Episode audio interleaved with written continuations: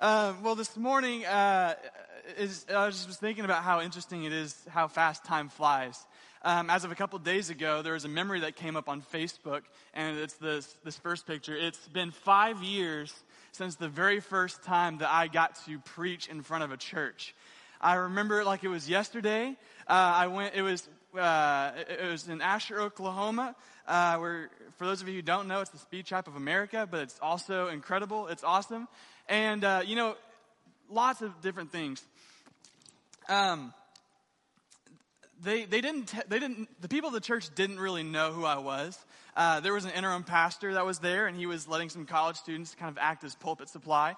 And so they said, "Hey, we have a bunch of college students coming," and I happened to be uh, happened to come. And I remember I walked into the building, and as soon as I walk in, I'm kind of being taken around by the person I was meeting. There was a bunch of different, uh, like, people that would come up to me and they go, Are you by chance related to the Tooleys? Which is a really interesting thing. And I was like, yes, Calvin and Donna, my grandparents, because they live in Asher, and they're like, oh, we love them, we know them, you know, it's a small town.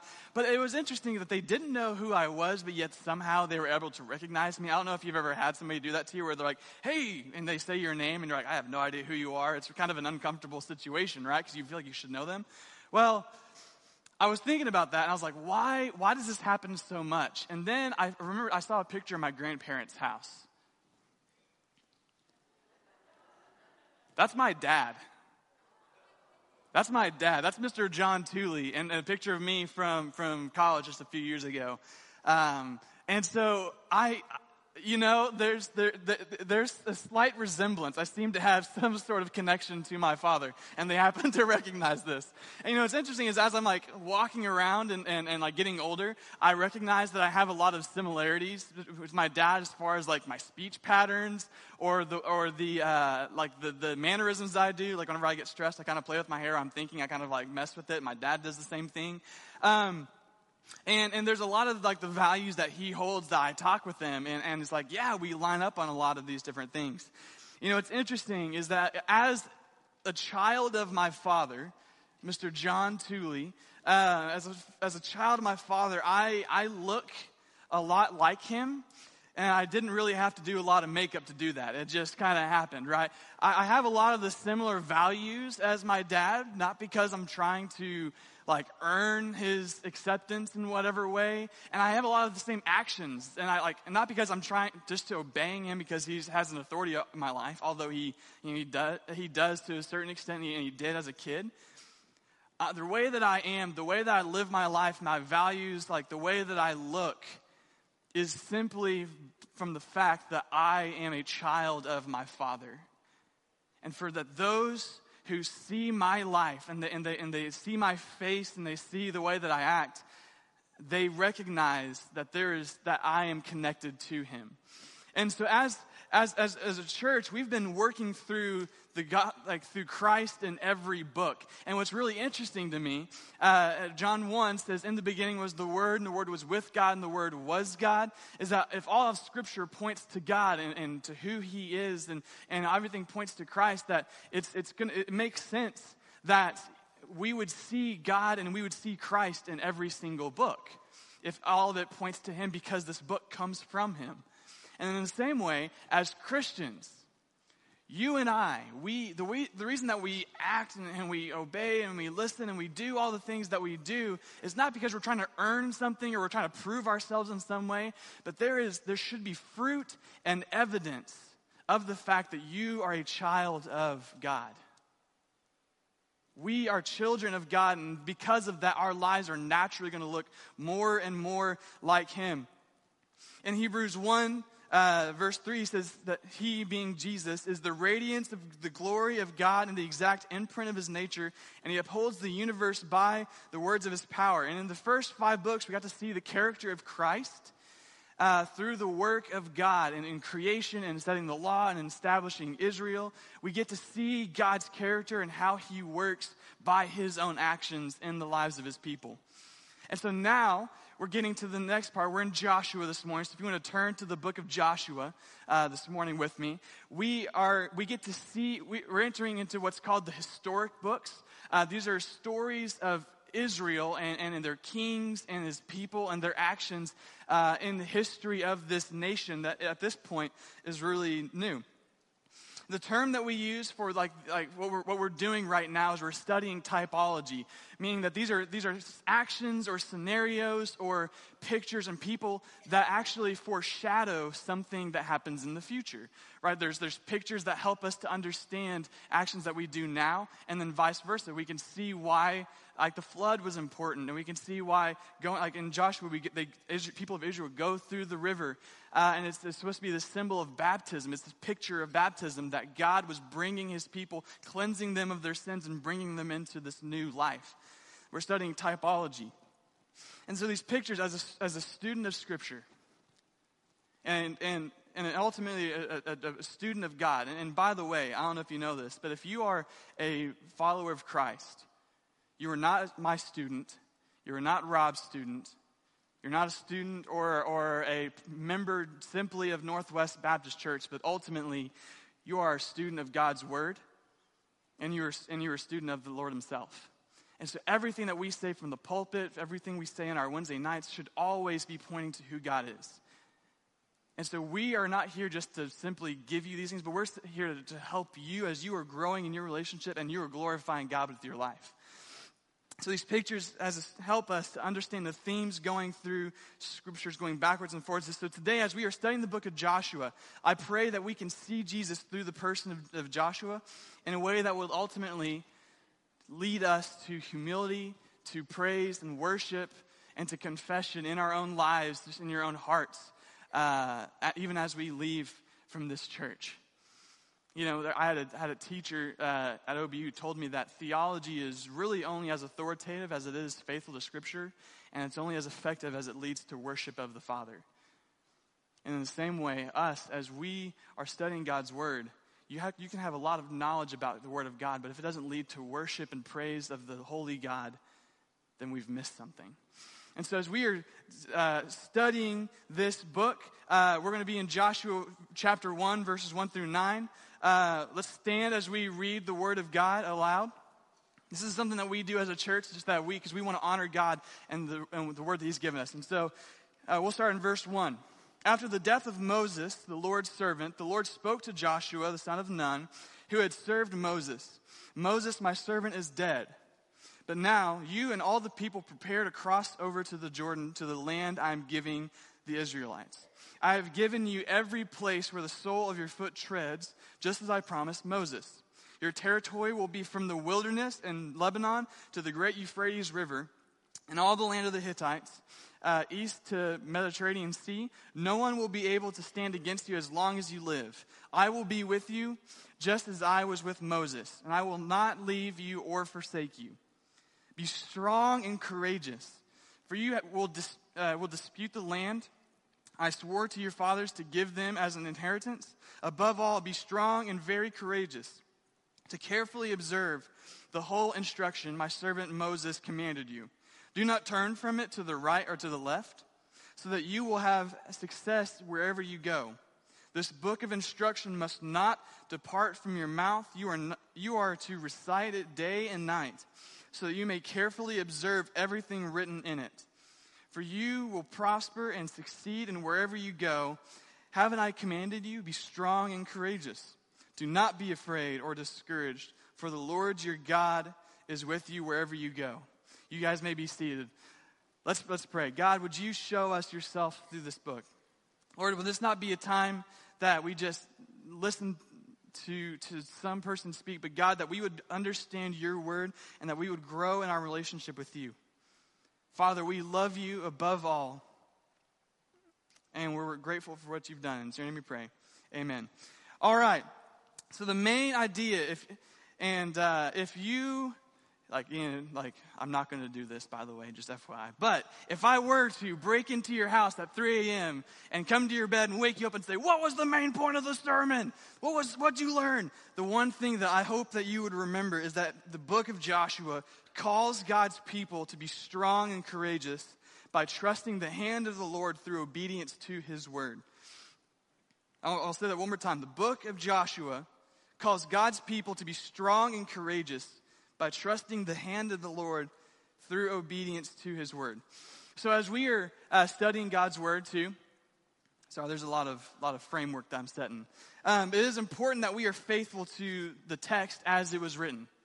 Um, there's, there's four layers to when we're studying scripture, and this is just, uh, you know, like just a freebie, I guess. Um, there's, we read the passage, what the passage says. Then we, we ask the questions, what would this have meant to the people of God? Like, to the readers initially, what would that would have meant to them? Then we say, okay, what is the connection to Christ? How does this point to Christ and who he is? And then what is the principle then that we take away from it, okay? It's important that we read the passage. What would the readers initially have thought? How does this actually connect to Christ? And then what do we, what do, we do with that? See, the problem is if we go from the passage and straight to Jesus, we don't ask that question of what this would have meant. Uh, we get what's called spiritualization. And, uh, and, and, and that's like where we say, yeah, Jesus ultimately killed everybody in the book, right? Because this book of Joshua is a book about the war and the triumph of the land of, of the promised land.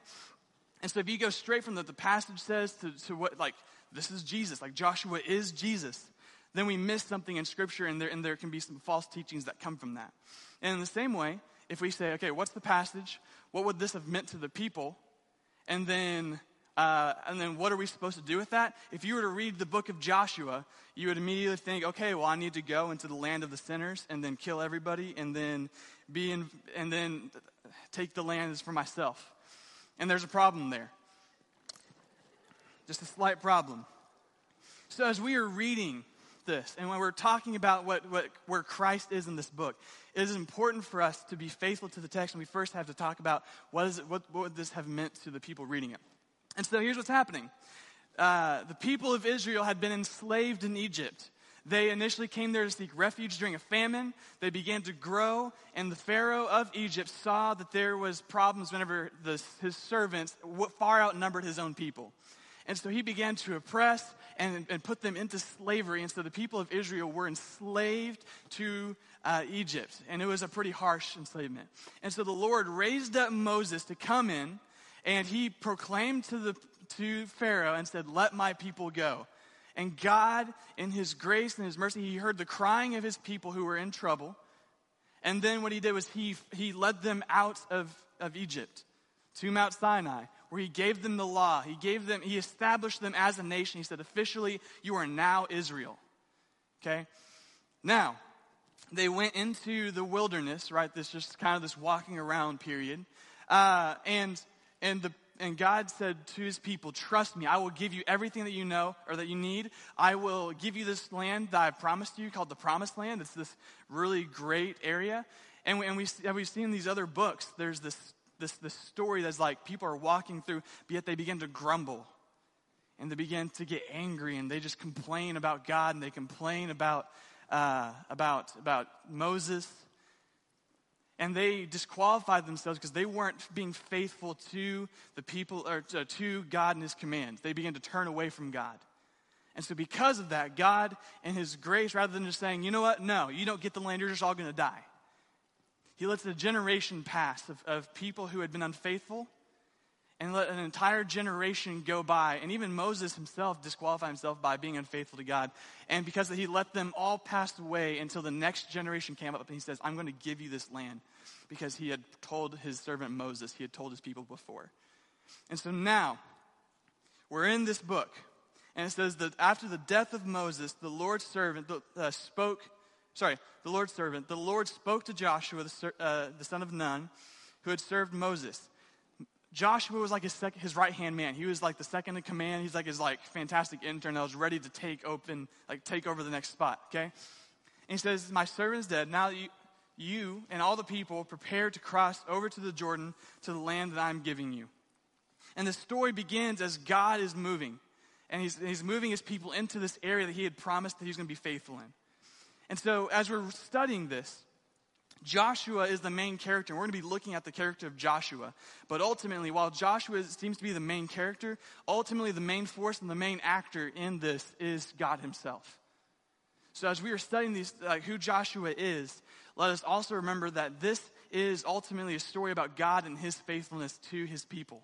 That makes sense. All right, so we're going to be we're going to be reading, and and we see three aspects of who Joshua is that kind of span the whole book. These are the three themes. One, and the first point is this: is that Joshua is acting as a priestly ruler. In verse seven, it says this: Above all, be strong and very courageous to carefully observe the whole instruction my servant Moses commanded you. Do not turn from the right or to the left, so that you will have success wherever you go in this time, as, as Joshua was starting as the main leader of Israel, he was, he was acting not simply just as king, right? At this point, there had been no king in Israel at this, like, like that would come in the future, but he was the ruler and he, he was the leader of the people. But ultimately, what he was doing was he was almost acting as the, the main priest, the main connection with God. Here's why, here's why I say that. He was commanded to obey the law to recite it, to teach it, and to follow it. And as a leader, he would be the intermediary through which God would act uh, according to his people. Joshua was not acting on his own authority or his own leadership activity. He was, was leading his people simply by reciting and following and obeying and teaching the word of God. And all of his words says that this is the word of the Lord. He's not acting simply just on his own authority. God had given him this position, but he said, ultimately, do these things by obeying me and entrusting my word. In, in, in verse, chapter 1, verse uh, 10 through 18, it says, Then Joshua commanded the officers of the, of the people, Go through the camp and tell the people, Get provisions ready for yourself, for within three days you'll be crossing the Jordan to go in and take possession of the land your Lord, the Lord your God has given you to inherit. He said to the Reubenites, the Gadites, and, and the members of the half tribe of Manasseh, remember what Lord, Moses, the Lord's servant, commanded you when he said, The Lord your God will give you rest. He will give you this land. Your wives, your young children, livestock may remain in the land Moses gave you on this side of the Jordan, but your fighting men must cross over in battle formation ahead of your brothers and help them until the Lord gives your brothers rest as he has given to you. And they took, and they too possessed the land the Lord your God has given them. You may then return to the land in your inheritance and take possession of what Moses, the Lord's servant, gave to you on the east side. And they answered, to, they answered Joshua, Everything you've commanded us, we will do, and everywhere you, uh, you send us, we will go. We will obey you as Moses and everything, and may the Lord your God be with you, as he was with Moses. Anyone who rebels against your order and does not obey your word, in all that you command him will be put to death. Above all, be strong and courageous. Joshua was telling his people he was getting ready for battle. He's getting ready to go into this land that was filled with these people that were, had been unfaithful to God and had just totally decayed as a, as a society. And Joshua is telling them, hey, get ready. But hey, before you got to get ready, you got to consecrate yourself. Because God is ultimately the one that's going to do this. And so, by the people saying, we, we trust you, Joshua, again, like we said, it wasn't Joshua on his own words, but it was him following the lead of God, acting as a priest. In uh, chapter 3, verses 1 through 4, we see this story of, of the people of Israel. Joshua started the next morning and left the, uh, uh, the grove, and with all the Israelites, they went as far as the Jordan and stayed there before crossing. After three days, the officers went through the camp and commanded the people, When you see the ark of the covenant, of the Lord your God carried by the Levitical priest, you must break camp and follow. But keep a distance about a thousand yards between yourself and the ark. Don't go near it, so you will see the way you go, uh, for you haven't traveled this way before. And he, as, and he continues to go on, and he tells them that you, they must consecrate themselves and, and, and purify themselves as they're going into this battle. Not because it's supposed to give them super strength, but because they are going into a place that God is giving them. God's the ultimate authority, and so he's telling them, consecrate yourself before you go in. In chapter 4, verse, uh, verses 2 and 2 through 4, there's the, there are these, or God tells Joshua to take 12 stones and to set it up as a memorial as they crossed the river. And so Joshua does that, and it was to do it in remembrance of what the Lord had done because God had stopped the river, this Jordan River, from flowing so that the people could cross. It's like a second uh, time as like of the Red Sea, where Mo, you know, Moses part of the Red Sea was the Lord who parted the Red Sea. Do this in remembrance. And then uh, in, in, in, chapter 5, verses uh, 9 through 7, we're just, we're just kind of pushing through here, by the way, in case you can't understand, or in case you don't see what's going on. Um, Joshua raised sons in their place It was these he circumcised. They were still uncircumcised since they had not been circumcised among the way. But after the entire nation had been circumcised, they stayed there where they were uh, in the camp until they recovered. You see, this, this sign of circumcision was ultimately a sign of their covenant with God. And there had been an entire generation who had been unfaithful to God, and now these people are coming out of the wilderness, and they had not yet had the sign of the covenant with God.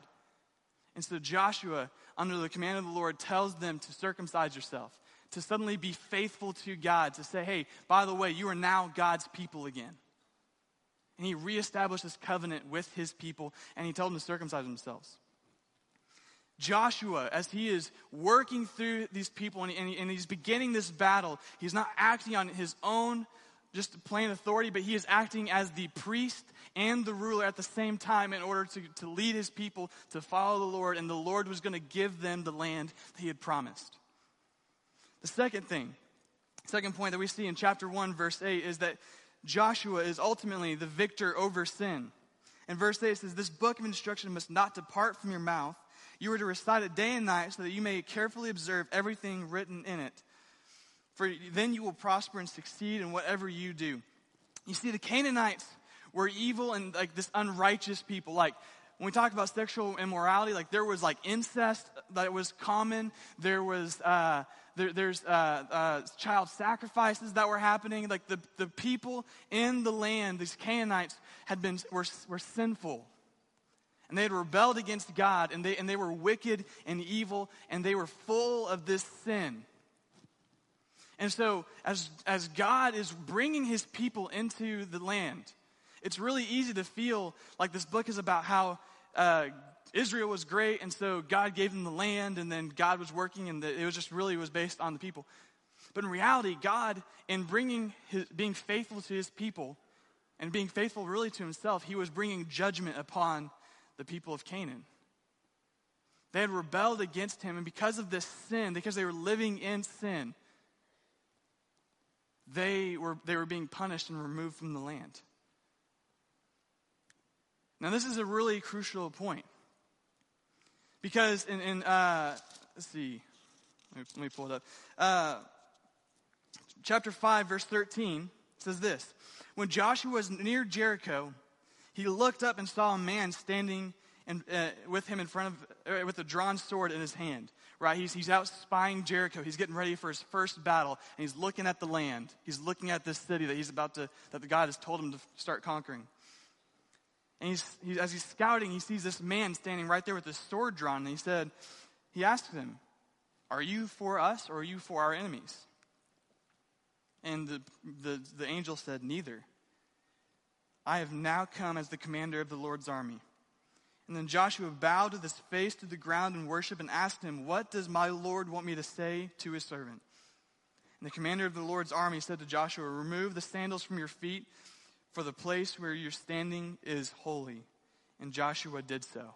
And then it goes on now Jericho was strongly fortified because of the Israelites. This is incredibly important as Christians because it, it has to, it forces us to adjust our mindset. God was not acting just for the sake of his, his people and we're just giving Israel because they were Israel. God was not on Israel's side. He was not on this nation's side. Rather, Joshua is, was on the Lord's side. This angel of the Lord came and was and, and, he was he was the leader of the Lord's army. He was the one who was going to go to battle with the people of Israel. And Israel was supporting God and, and being obedient to him. But ultimately, the people were serving God rather than the other way around. God's biggest concern, his biggest enemy, is so far beyond just the simple like breakdowns that we have as far as our like national borders and our in our societies and all, like all this different stuff. God's ultimate enemy is not is not necessarily people, but it's sin. God waged this war against sin. And so Joshua is having to realize something here. That this is not God fighting just for Israel to give Israel, but it's Israel fighting with God and being submissive and obedient to God. Because he was ultimately, as he's winning these battles, and he, and he continues on. In chapter 6, he gets victory over Jericho. In chapter 7 and 8, there's this, there's Ai, there's a city named Ai. And they go and they were going to conquer it. And God had said, hey, as you're conquering these, these, these, these cities, take the spoils, but those, are, those belong to the Lord. Don't give those out to the people. Well, there were some soldiers that had decided to take some of the stuff for themselves and hide it in their tent rather than devoting it to the Lord. And because of their, the sin, because of their disobedience, the people failed in their initial attack on, on Ai. And so God, so, it, so Joshua under the command of the Lord dealt with that sin, and then they went to battle again, and they won. In chapter, and so that's chapter 7 and 8. And then in 11, or chapter 11, verse 16 through 19, and we're just continuing to work on through here. It's great. This is awesome. Joshua said, So Joshua took all this land, the hill country, with all the Negev and the, the land of Goshen, the, the foothills, uh, the Arabah, and the hill country of Israel with its foothills, and with from Mount Halak, which ascends Seir, as far as Gad, in the valley of Lebanon to the foot of Mount Hermon. He captured all the kings and struck them down, putting them to death. And Joshua waged war with these kings uh, for a long, a long time. No city made peace with the Israelites except the Hivites who inhabited Gibeon, and all of them were taken in battle. You see, because of their faithfulness to God, and God was working, and He was, he was the one that was ultimately conquering these people. All these nations that were practicing these, like they were just, they're in sin, they were, they were rebelling against God, they were offering child sacrifices. God was delivering them, the people of Israel, like these, these kings, into the hands of the people of Israel and was giving them the land. He was giving them victory over the, this, the sin that was in this area. And, and, and we continue on, and it begins to talk about all the territories and the, and the conquest, and it just gives us a list of kings and countries of all these people that were conquered by Israel. But ultimately, it was God's victory over sin. That was his biggest concern. In chapter 1, verse 9, we see that Joshua is not only acting as a priestly ruler, nor is he acting as a, as a victor over sin by obeying the Lord. But we also see that he is a sign of God's faithfulness. In verse 9, it says, Haven't I commanded you, be strong and courageous? Do not be afraid or discouraged, for the Lord your God is with you wherever you go. As, as Joshua was leading his people, he didn't have to fear whether or not he was going to be successful. You see, as the people had walked into the land before, they, were, they, they saw the, the, all the men that they were having to fight, and they were fearful. And because of that fear that they had, and they, they, they, they, they decided to not obey God. And because of that, they were not able to go into the land. But Joshua, as he is established, he's walking into this land, God gives him a promise. He says that I will be faithful to you. I will go with you wherever you go. God's not going to fail. In, in chapter 6, we see that there's this, there's, or this, there's this prostitute in Jericho that hides the peop, like hides the spies that came in to scout out the land and she saw what, that the Lord was with these, these people, so she decided to, be, to hide them and asked that God would remember her and her family because they want to devote themselves to Him. And when she eventually meets with Joshua, Joshua sends his men into the city to take Rahab and her entire family out before the, the rest of the battle was done. The Gibeonites, they, they saw that that, that Israel, that God was with Israel and they saw what they were doing. And so then they came into the land, or they, they came to the people of Israel and they tricked them. They said, hey, we're just, we're just wandering. We're not really these, these other enemies. But whenever the, the, it was found out that they actually were Canaanites, that they had just seen what God was doing and they, they, they wanted to submit to God, Joshua ultimately was the one who kept his word and kept his covenant, even though it was made in, in a, some sort of false light. Joshua was, was, was, this, was this sign of, faith, of God's faithfulness. And then in chapter 14, we see that there's this inheritance, that all the land that would be given and how it would be, would be broken up into this kind of like this map that's made of words, which is kind of hard for us to conceptualize. But it was uh, based on the commands of Moses. and the inheritance that Moses was going to give his people based on what the Lord had done. And so Joshua was being faithful to, the, to give the inheritance to the people as the, their servant Moses had commanded them. And then we see in chapter 23, uh, verse 14 through 16, it says this. I'm, and this is the, towards the end of his life. He says this I am now going the way of all the earth. And you know with your heart and with all your soul that none of the good promises of the Lord your God made to you has failed. Everything was fulfilled for you, not one promise has failed. Ever since, or since every good thing the Lord your God has promised you has come about, so he will bring on you every bad thing until he has annihilated you from the, this good land the Lord has given you. If you break the covenant of the Lord with your God, which has commanded you, and go down to worship other gods and bow down to them, the Lord's anger will burn against you, and you will quickly disappear from this good land he has given you. See, Joshua was reminding his people of the goodness of God and the faithfulness of God and the covenant that they had made.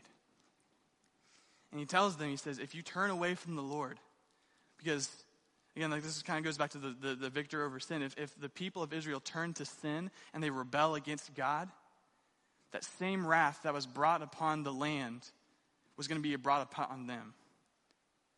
And sure enough, this people of Israel were captured and were stripped of their land and put into servitude in, in, in exile. Joshua was the sign of, of, was acting as the sign of God's faithfulness, even though his people had not been faithful. And so you say, okay, great. Why does that matter? Why are we going through the book of Joshua? Why, why, why does this book tell us about who God is and why does Christ, how does Christ relate to Joshua? Well, the answer is that we ultimately get salvation through the judgment of God. See, God was saving his people for himself by bringing judgment upon these, these people who had been, had been sinful. The people of Israel, even whenever they sinned and rebelled against God, and they, and they failed and they were killed by these other armies that were much stronger than they were, when they dealt with the sin, man, God began to be faithful to them again. Because, and, and they restored that relationship again. And in the same way, God told you, I will be with you. And it was through these people that, that ultimately would come the, the, the Christ. You see, Rahab, a prostitute from Jericho, who was a pagan, is actually listed in the genealogy of Christ. It wasn't because she was a super great person or because of all this stuff. It was because that through her line, through her faithfulness, the Son of Man would come and he would bring about salvation for many and she was considered she was listed in the genealogy where Jesus came from, the perfect God come in the form of flesh. And so you ask, okay, that's that's cool. How does this relate to Christ? Well, and, and we see that Christ is actually the priestly ruler. In Hebrews 7, it says this He whom these things said are said belong to, the different tri- to a different tribe, and no one from that tribe has ever served at the altar. Talking to, he's, he's talking about Jesus. For it is clear that our Lord descended from Judah, and in regard to the tribe that Moses had said nothing about priests. And what we've said is even more clear if another priest, like Melchizedek, appears. The one who became a priest, not on the basis of regulation, but by his ancestry but on the basis of the power of the indestructible life. For it is declared, You are a priest forever in the order of Melchizedek. At the beginning of the book, we have this random story where Mo, like, Abraham is walking through the land and, we, and he meets this, this priest that's actually called a ruler. He's a king, but he's also caused, called a priest of the Most High God. And Moses, the, or sorry, Abraham, the, the founder of the faith, the first one called, gave himself like submitted to this priest.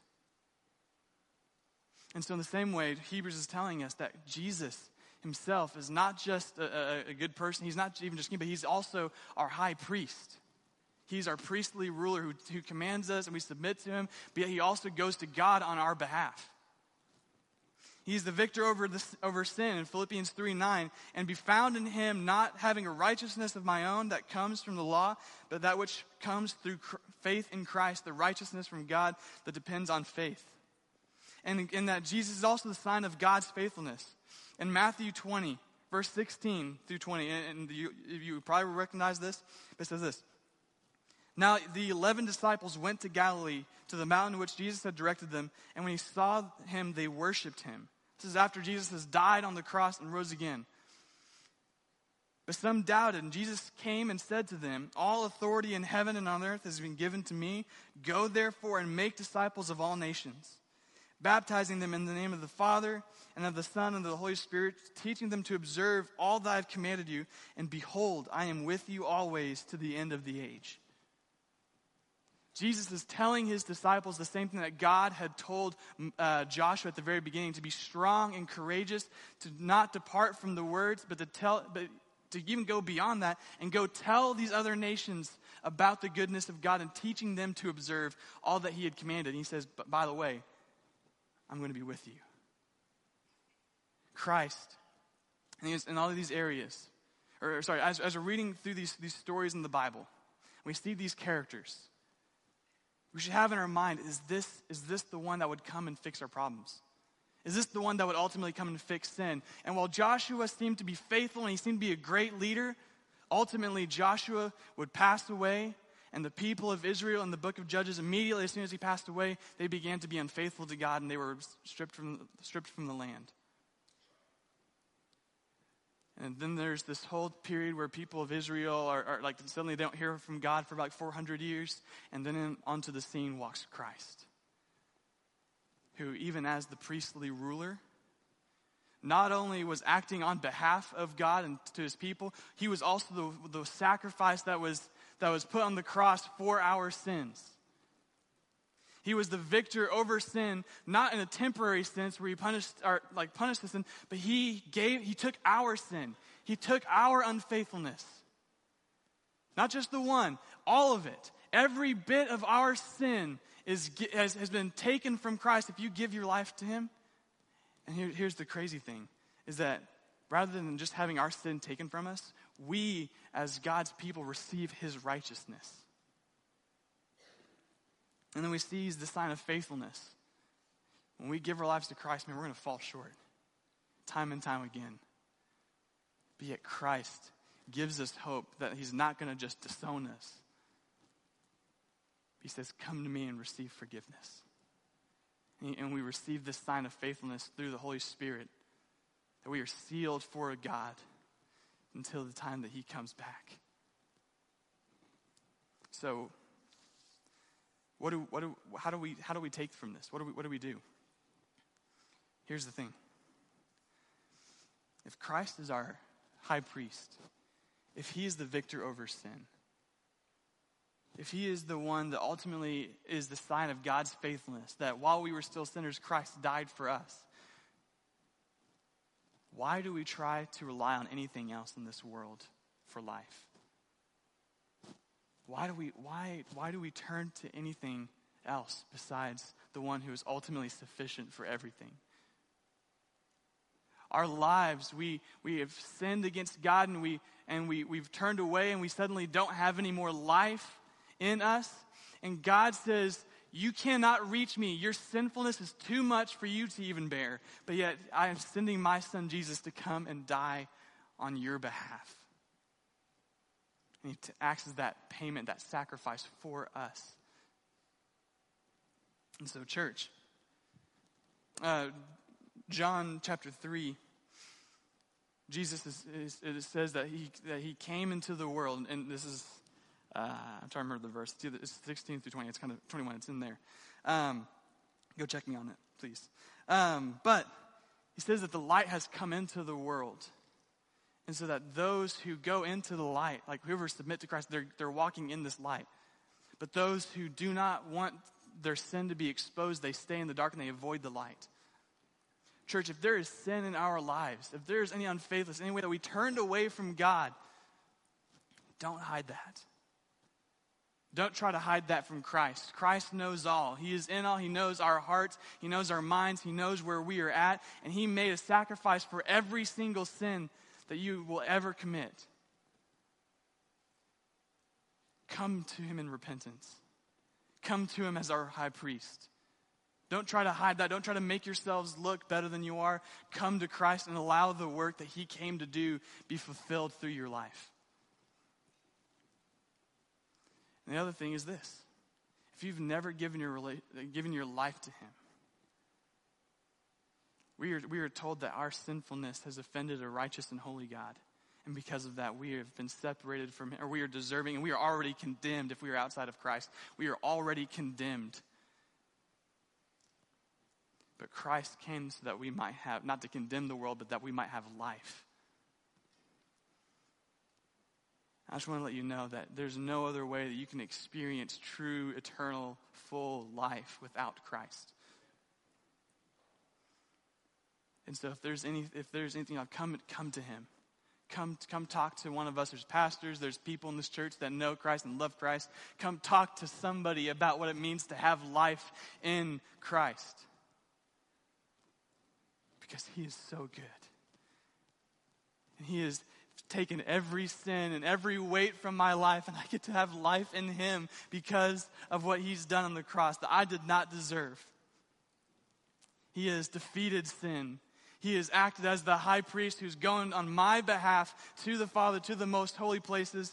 And he is ultimately the sign of God's faithfulness. I don't have to worry about if I've been good enough to reach God. I don't have to worry about staying in line because what, what happens if I, is God going to reject me? God gives us grace and his mercy through the person of Christ Jesus so that we can experience the faithfulness of God. We need this Christ above all. And if we go to anything else, it's going to leave us dry. And so we're going to, we're to pray and we're going to sing another song as we, are, as we praise God for who He is. And I just ask that if you have, have not had a chance to have this relationship or you just have questions, it's worthy to ask questions of this. Come talk to one of us. Come down front. Go talk to somebody in your small group. Go talk to your friend that's brought you, or just talk to somebody. Because Christ is worthy of our lives. Let's pray. God, thank you for this.